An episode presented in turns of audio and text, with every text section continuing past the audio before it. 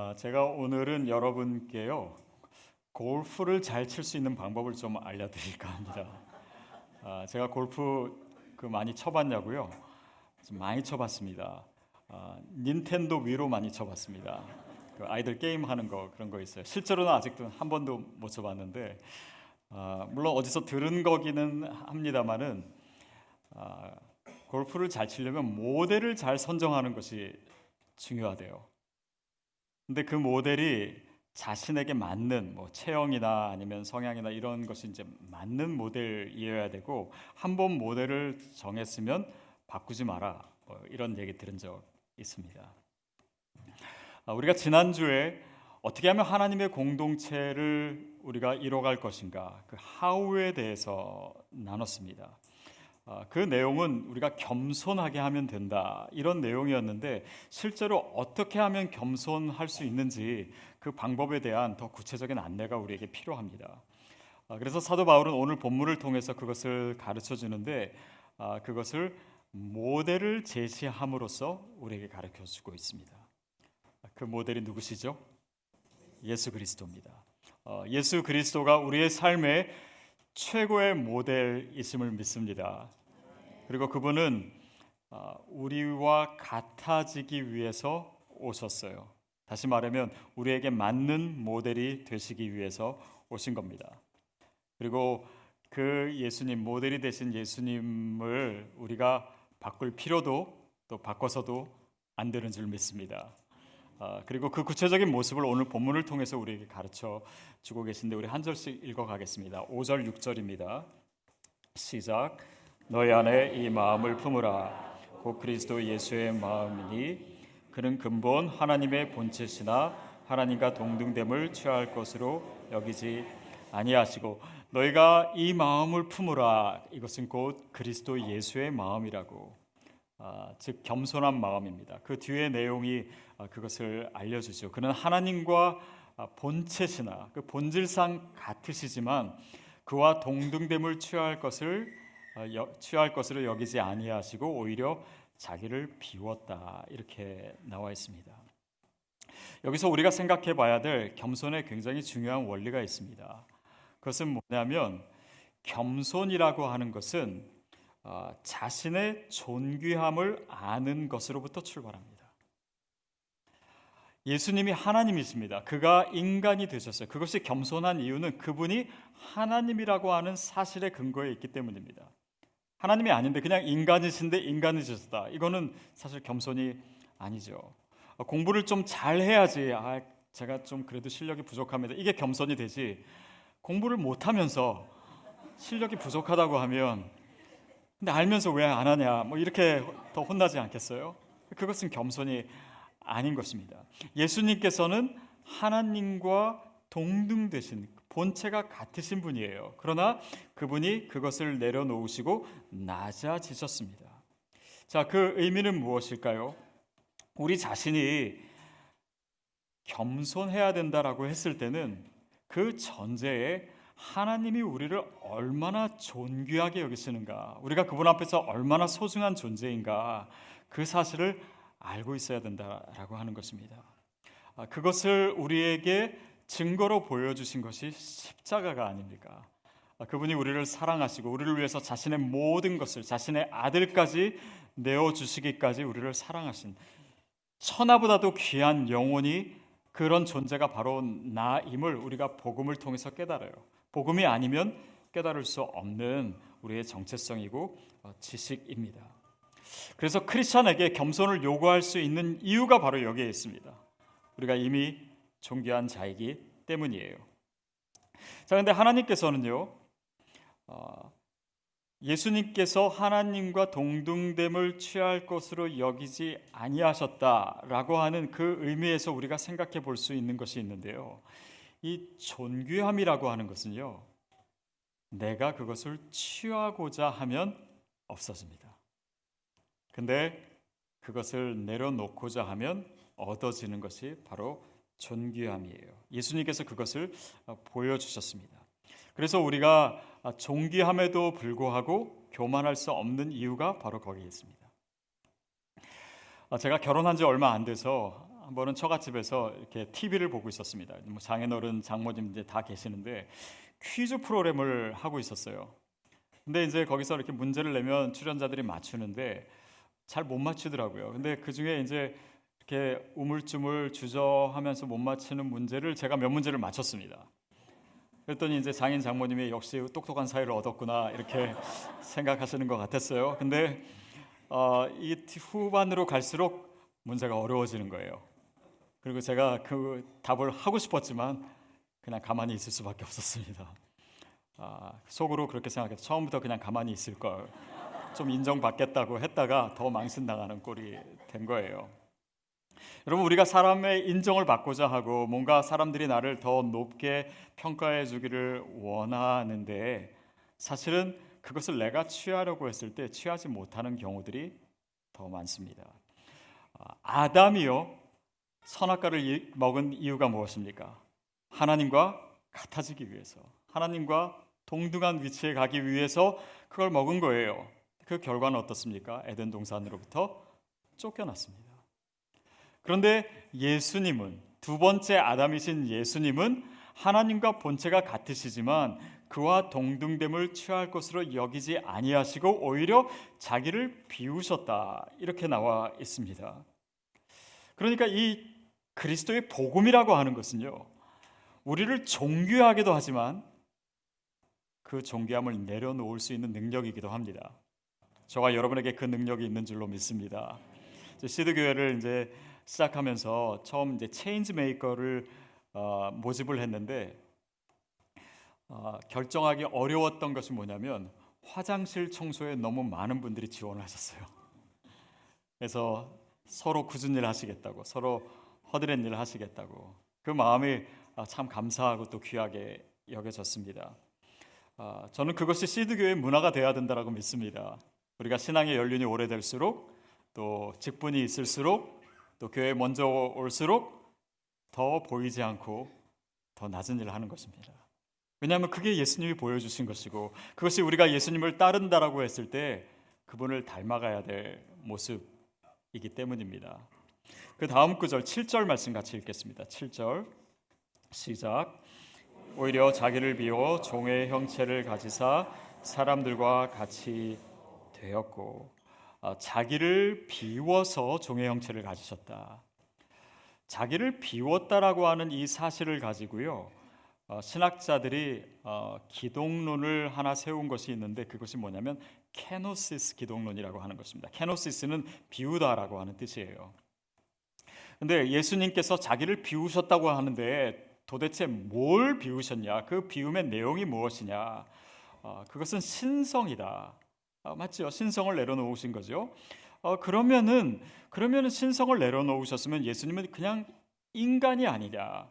그러면 인간이 십자가에서 죽었다고 어떻게 그것이 우리 모두를 위한 구원이 되겠느냐? 뭐 그런 논쟁이 있었고 또 신학의 맹점을 이제 드러낸 것이죠. 자, 그런데 사실은요. 우리가 이 부분에서 중요한 것은 예수님께서 무엇을 비우셨는가가 아니라 예수님께서 무엇을 위해서 자기를 비우셨나 그것이 더 중요합니다. 그 무엇이라고 하는 것이 예수님의 사명이기 때문에 그분이 이 땅에 오신 이유이기 때문에 그분이 뭘 비웠는가 보다도 더 중요한 것은 그분의 사명, 우리를 구원하시고자 하시는 그분의 사명이었다라고 하는 것입니다. 여러분 사명이 있으면요 낮아지는 것이 두렵지 않습니다. 사명이 있으면요 낮아진 것이 부끄럽지 않습니다.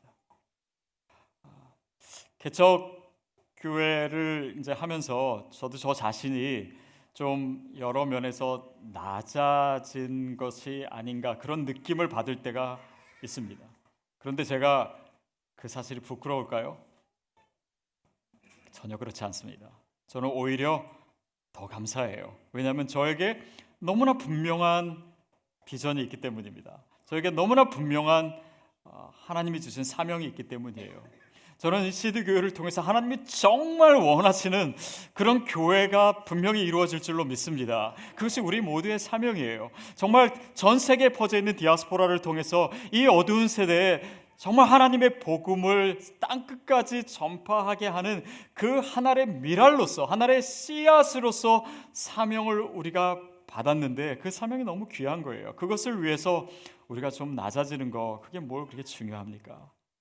저뿐만 아니라 여러분도 그런 마음으로 이 자리에 오신 줄로 믿습니다. 그냥 뭐 여기가 그렇게 편안한 자리도 아니고 교회 오면은 뭐 일도 많이 해야 되고 몸도 많이 써야 되고 또 뭐 계급장 다 뛰고 오라 막 이런 얘기나 듣고 그리고 내가 전에 교회를 어떻게 섬겼는지 어떻게 헌신을 했는지 여기 와서 아무도 알아주지 않고 그리고 설교 때는 그럼에도 불구하고 더 낮아져라 뭐 이런 설교나 듣고 그런데 여러분 우리가 갖게 되는 이 지금 겸손의 마음이 너무나 중요합니다. 왜냐하면 하나님은 그 겸손을 통해서 일하시기 때문이에요. 그 겸손을 통해서 하나님의 사명을 하나님이 우리에게 주신 사명을 이루시기 때문입니다. 어, 겸손의 목적이라고 하는 것이 어, 어떤 사람에게는 다른 사람에게 인정받기 위한 목적이 될 수가 있습니다. 나 겸손하다고 인정받기 위해서 겸손한 거예요.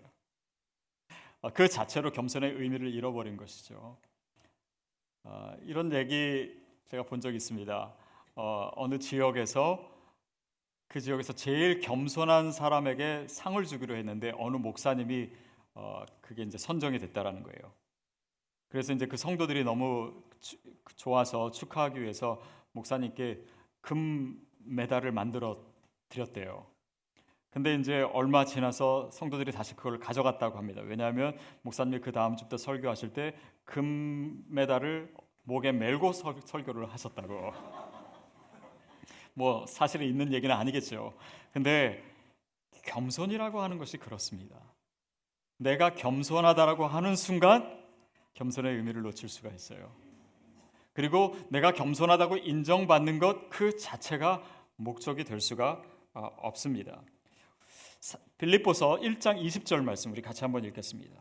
빌립보서 1장 20절 말씀 시작 나의 간절한 기대와 소망을 따라 아무 일이든지 부끄러워하지 아니하고 지금도 정과 같이 온전히 담대하여 살든지 죽든지 내 몸에서 그리스도가 존귀하게 되려 하려 하나니 살든지 죽든지 내 몸에서 그리스도가 존귀케 되는 것 여러분 이것이 겸손입니다.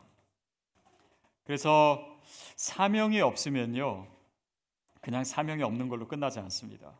사명이 없으면 그 목표가 나 자신이 돼요. 그래서 오늘 우리가 겸손하고 오늘 우리가 낮아지고 오늘 우리가 여러 가지 상황 속에서 어, 내 자신이 겸손할 수 있다면 거기에 어떤 사명을 우리가 가, 가지고 있는가, 어떤 목표로 우리가 나아가고 있는가 그것을 잘 살펴봐야 합니다. 결국 그 겸손을 통해서 하나님이 일하시는데요. 우리 8절 말씀 같이 보겠습니다. 8절 시작. 사람의 모양으로 나타나사 자기를 낮추시고 죽기까지 복종하셨으니 곧 십자가에 죽으심이라. 그가 십자가에 죽으셨습니다. 자기를 낮추시고 하나님께서 예수 그리스도를 통해서 일하신 내용을 보면요. 예수님의 겸손함을 통해서 일하십니다. 그것은 뭐냐면 우리가 겸손해야 순종할 수 있어요. 우리가 순종하지 않는 이유는 아직 충분히 겸손하지 못하기 때문입니다. 그래서 어, 우리가 때로는 겸손할 수밖에 없는 상황, 어려움이나 위험이나 어떤 고난이나 그런 것을 통해서 내가 자존감이 낮아지고 겸손하게 되는 상황이 되었다면 그것을 통해서 어떤 순종의 마음이 준비되고 있는지도 우리가 볼 필요가 있습니다. 왜냐하면 그것이 너무나 중요해요. 거기에 하나님의 목적이 있기 때문입니다. 하나님은 우리의 겸손을 통해서 다시 말하면 우리의 순종을 통해서 일하시기 때문이에요. 그래서 예수님께서 겸손케 되었다. 결국 그래서 그분이 더 약하게 되신 모습이에요. 인간으로 오신 그 자체가 그렇고요. 십자가 사건이 가까울수록 예수님의 기적은 나타나지 않고 예수님은 더 약해지신 것 같습니다. 그렇지만 그 상황 속에서 더 강해지는 것이 뭐냐면 그의 순종의 능력이었어요. 그리고 그 순종을 통해서 그의 사명을 이루십니다. 십자가에 달려 죽으시고 우리가 구원을 얻게 된 그 일들이 일어나게 된 것이죠. 그리고 나서 모든 것이 끝난 것이 아닙니다. 하나님께서는 예수 그리스도를 다시 존귀케 하세요. 그것이 9절부터 11절입니다. 우리 같이 읽겠습니다. 시작. 그러므로 하나님이 그를 지극히 높여 모든 이름 위에 뛰어난 이름을 주사 하늘에 있는 자들과 땅에 있는 자들과 땅 아래에 있는 자들로 모든 무릎을 예수의 이름에 꿇게 하시고 모든 입으로 예수 그리스도를 주라 시인하여 하나님 아버지께 영광을 돌리게 하셨느니라. 그에게 모든 이름을 이름 중에 뛰어난 이름을 가장 뛰어난 이름을 주셨다.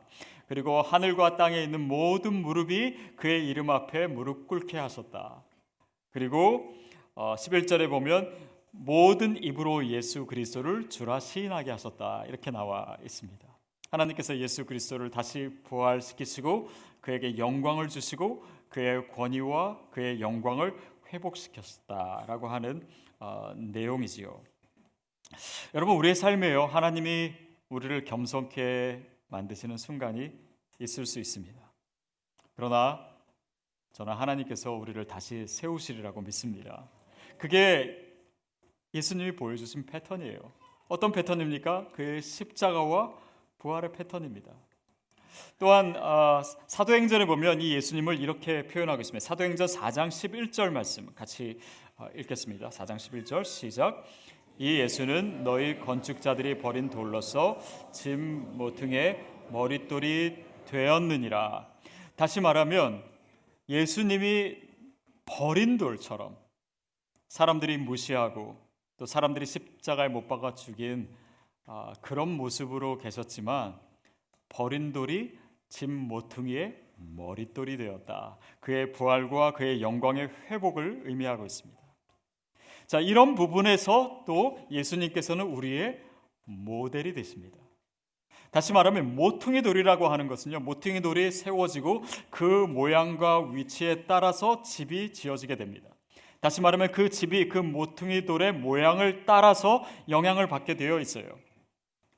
무엇입니까? 예수 그리스도가 모퉁이 돌 되신다라고 하는 것은 그 패턴, 그를 따르는 우리의 삶에 그러한 패턴이 약속으로 주어졌다라고 하는 것입니다. 여러분 그렇다면 하나님이 우리를 겸손케 하신 것은요. 우리를 단지 낮추게 위한 것이 아니라 높이기 위한 것임을 믿습니다. 여러분 그 부활과 승리가 저와 여러분의 삶에도 분명히 이루어질 것입니다. 잠시 낮아지셨습니까? 또 잠시 정말 겸손할 수밖에 없는 그 상황 속에서 하나님의 약속을 붙드시는 우리 모두가 되기를 축복합니다.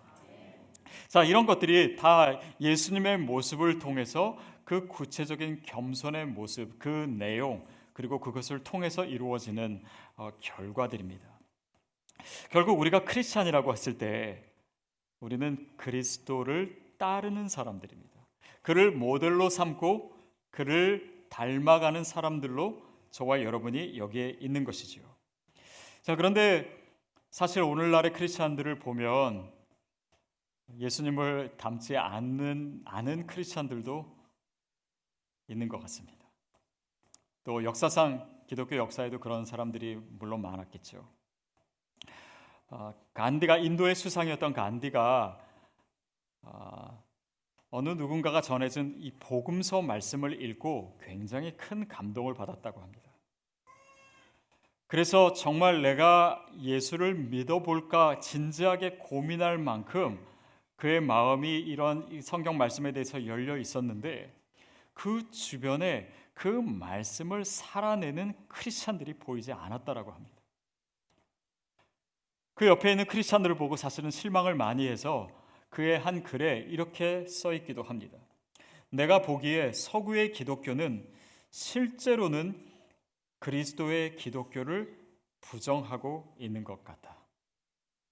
여러분 그는 하나님의 말씀을 읽음으로써 이 말씀대로 살고 있는 크리스찬을 보기를 원했던 거예요. 근데 그게 잘 보이지 않았던 것입니다. 여러분 이 시대가 이 세상이 믿지 않는 사람들이 찾고 있는 것이 바로 그것입니다. 교회 열심히 다니는 사람들은 주변에 많아요. 그런데 그들에게서 정말 하나님의 형상을 찾고 싶어 하는 것입니다. 그리고 그것이 보이지 않을 때 실망하게 되는 거예요. 제가 아는 한 분도 이분도 참 교회를 열심히 하시고 그렇게 선교를 많이 다니세요. 어, 여기 왔다 오셔서 또 가시고 갔다 오셔서 또 가시고. 근데 그 주변에는 그를 예수 믿는 사람으로서 존경하는 사람이 제가 알기로는 없더라고요. 그러니까 그의 삶 속에서 나타나는 그리스도의 모습을 사람들이 발견하지 못하는 것입니다. 여러분 이 시대의 기독교 위기가 바로 거기에 있습니다.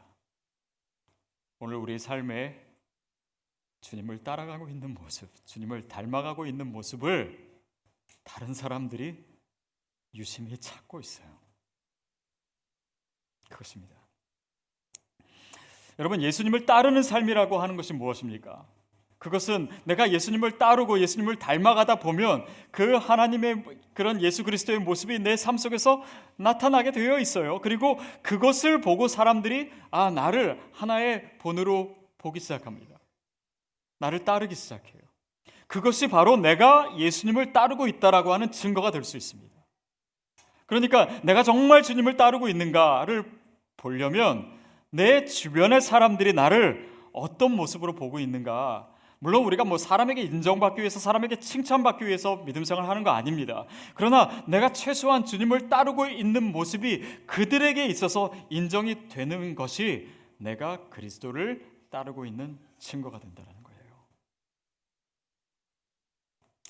저희 교회에서 요즘 등록 교육을 하는데 등록 교육 중간에 아, 이 교육을 받으면서 뭘 느끼셨습니까? 이런 것을 묻는 간증문을 써내신 써내는 것이 있습니다. 근데 제가 한 간증문을 보고 되게 어, 많은 것을 생각하게 됐어요. 이분은 어, 교회에 그동안 안 나오셨던 분입니다.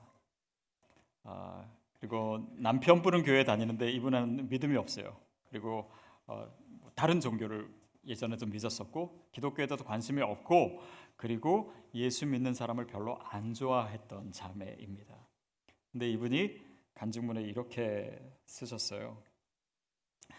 자의가 아닌 타의에 의해 가정의 평화 유지를 위해 그저 조용히 따라만 다니는 나로서는 그냥 교회 잘 다니면 되는데 왜 등록 교육까지 하게 해서 피곤하게 살짝 의문이었다. 이렇게. 그런데 목사님들, 사모님들, 봉사자분들, 교육 참여자들 모두가 하나가 되어 준비하고 나누고 배우고 모든 것이 준비된 성전을 떠나서 기독교 신앙의 본질을 찾아서 진짜 교회, 참 목회 철학을 이루어내고자 노력하는 공부하는 기도하는 모습들이 나도 모르게 내 눈에 들어오고 내 마음에 와 닿았습니다. 설교 들을 때 졸지 않게 해주시는 권 목사님과 감사합니다. 모든 목사님들이 이야기하는 목회 철학 그것을 들으면서 아 이거다 아직 뭔지 모르지만 분명히 이거다. 이게 좋다. 그동안 따라만 다니면서 혼자 느꼈던 교회에 싫었던 점, 교인이 되고 싶지 않았던 막연한 거부감들이 없어질 것 같다. 앞에 나가서 자기 소개하는 것이 남아서 가기 싫은 마음도 있긴 한데 다음 주 교육이 기다려진다. 이렇게 썼어요. 제가 이 글을 읽고 참 격려를 많이 받았습니다. 그렇지 믿지 않는 사람이었지만 진짜 교회를 찾고 있지. 그리고 그런 진짜 교회를 위해서 같이 애쓰고 기도하고 노력하는 성도를 통해서 그는 진짜 교회의 모습을 보고 있는 것이에요. 그리고 그것을 확인하고 싶어 하는 것입니다. 저는 정말 시드 교회가 개척된 게 참 잘했다라는 생각이 듭니다. 정말 이, 런 분들이 있기 때문에 우리 교회의 존재의 목적이 있지 않나 싶어요. 놀라운 것은요, 이분이요, 요즘 새벽 예배 나옵니다. 그리고 교회 봉사도 시작했어요. 너무 감사해요. 그 간증문 끝에 이런 내용이 있습니다. 그 밑에 내용 그 질문이 뭐냐면 어떤 성도가 되기를 원하십니까? 거기에 이렇게 쓰셨어요. 교회 다니는 사람들은 왜 저래? 기독교인들은 왜 저래? 기독교 신앙은 죄 짓고도 아멘하면 그만인가 봐. 예수쟁이들은 거리낌 없이 죄짓고 지들만 알아. 착하지 못하고 바르게 살지 못해도 교회로 친구를 데려갔으니 난 천단가. 부모 공경하지 않아도 예수 믿으니 난 천단가. 교회 안에서도 이간질 일삼고 험담하고 다녀도 예수 믿으니 난 천당가 이렇게 쭉 써놓고선요 화살표를 밑에 한 다음에 이런 성도는 되지 않겠습니다. 이렇게 썼어요. 여러분 물론 이 이야기가 여러분의 이야기는 아닐 수도 있습니다. 그렇지만 우리가 귀담아서 들어야 돼요. 믿지 않는 사람들이 무엇을 보고 있는지, 무엇을 찾고 있는지, 무엇을 기대하고 있는지, 오늘 우리의 삶 속에서 그들이 정말 보고자 하는 것이 무엇인지 이 안에 다 들어 있습니다. 그러면서 맨 끝에 맨 밑줄에 뭐라고 썼냐면 이런 소리 듣지 않는 교인이 아니도록 노력합시다. 우리 모두 이렇게 썼어요. 예수 믿는 거를 꺼려하던 예수 믿는 사람들을 싫어하던 한 초신자가 호소하는 이 말에 대해서요. 우리가 반응해야 됩니다. 저는 이분에게요. 진짜 교회의 모습을 보여주고 싶습니다. 진짜 성도가 어떤 사람들이라고 하는 것을 보여주고 싶어요. 실망시켜 드리고 싶지 않습니다. 제가 가장 슬프고 또 정말 피가 솟구치도록 힘든 일이 있다면 바로 이런 분들이 실망하는 것입니다. 여러분 저와 여러분이 세워가는 교회가 저는 정말 주님이 원하시는 교회라고 믿습니다. 그래서 이런 분들이요 교회 내에 이분 혼자만 있는 게 아닙니다. 여러분 중에도 많아요. 아직 믿음 없이 교회 출석하신 분도 여러분 되십니다. 그분들이요 보고 있어요. 진, 그들이 뭐 우리를 감시한다라고 하는 의미가 아니라 진짜 믿음을 찾고 있어요. 그것을 그들은 우리를 통해서 이 교회를 통해서 찾기를 원하는 것입니다. 그리고 우리가 세상에 나가면 이런 분들이 수도 없이 많아요. 바로 우리를 보고 있는 거예요. 우리를 통해서 하나님의 형상을 보고 싶은 거예요. 우리를 통해서 진짜 교회를 찾고 있는 것입니다. 우리를 통해서 정말 예수를 따르는 것이 무엇인지, 예수님을 닮아가는 것이 무엇인지 그들이 알고 싶어 하는 거예요.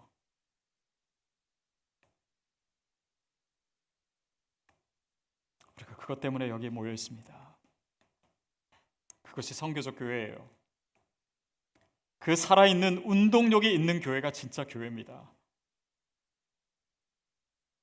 복음에 대해서 우리가 믿을 뿐만 아니라 그 복음을 살아내기 때문에 그들이 복음에 대해서 질문하게 만드는 성도 그런 교회가 이 시대에 절실하게 필요합니다.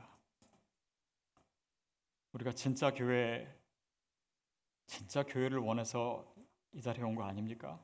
저도 그렇고 여러분도 그렇고 그렇다면 그것은 저와 여러분이 같이 이루어가는 것입니다. 물론 하나님께서 하시는 일이죠. 저는 분명히 시드 교회가 그런 교회가 될 줄로 믿습니다. 그리고 정말 수많은 영혼들이 저와 여러분을 통해서 하나님의 생명을 알게 되는 그 생명을 갖게 되는 그런 놀라운 역사가 일어날 줄로 믿습니다. 다니엘서 12장 3절 말씀 우리 같이 한번 읽겠습니다. 다니엘서 12장 3절 말씀. 시작. 있는 자는 궁창의 빛과 같이 빛날 것이요 많은 사람을 옳은 대로 돌아오게 한 자는 별과 같이 영원토록 빛이라. 많은 사람을 옳은 대로 인도하는 자는 별과 같이 오랫동안 빛나리라. 하나님께서 스타로 만들어 주시겠다라는 거예요. 물론 우리가 생각하는 그런 스타가 아닙니다. 정말 하나님 나라에 너무나 귀하고 별과 같이 빛나는 그런 선한 영향력을 가진 그런 사람으로 별과 같이 내가 만들어 주겠다. 저는 이 구절을 읽으면서 생각했습니다. 저는 여러분을 스타로 만드는 기획사의 직원이다. 그 대표는 예수님이다. 여러분 우리 모두가 그런 하나님 나라의 스타가 되기를 축복합니다. 정말 이 시대에 그런 하나님의 사람들이 필요해요. 그리고 이미 그렇게 살고 있는 여러분들이 많습니다. 그렇다면 또 그분들을 통해서 우리가 아, 하나님의 영상을 보게 되는 것이고 또 그것을 보면서 우리가 예수님을 더 가까이 따라가게 되는 것이고 그것이 가능하게 하는 것이 교회요 그것이 공동체입니다. 하나님의 공동체예요. 오늘 아침에 이제 change ma-, change maker가 이렇게 모여서 기도하는데 아, 김한성 목사님이 이제 인도하시면서 어, 두 명씩 두 명씩 짝지어서 기도 제목 나누래요. 그래서 서로 기도해 주래요. 근데 제 옆에 있는 집사님에게 이제 기도 제목을 나누는데 우리 한 가지씩만 얘기하기로 했습니다. 근데 그분의 기도 제목이 뭐냐면 거듭난 자로 살게 해 주시옵소서. 거듭난 자로. 본인이 정말 예수를 믿고 또 지금도 열심히 섬기고 있지만 진짜 거듭난 자로 예수님을 따르는 자로 예수님을 닮은 자로 살기를 원합니다. 저는 저와 여러분에게 그것이 가장 첫 번째의 기도 제목이 되기를 축복합니다. 우리가 소원하는 거 그것이 정말 내가 주님 닮기를 원하고 그것을 통해서 나를 통해서 내가 받은 그 그리스도를 통한 구원 그 생명이 이 땅의 많은 사람들에게 흘러가게 하는 그런 축복의 통로가 되는 것 그것이 교회입니다. 그것이 공동체예요. 저와 여러분을 통해서 그 교회가 분명히 이루어질 줄로 믿습니다.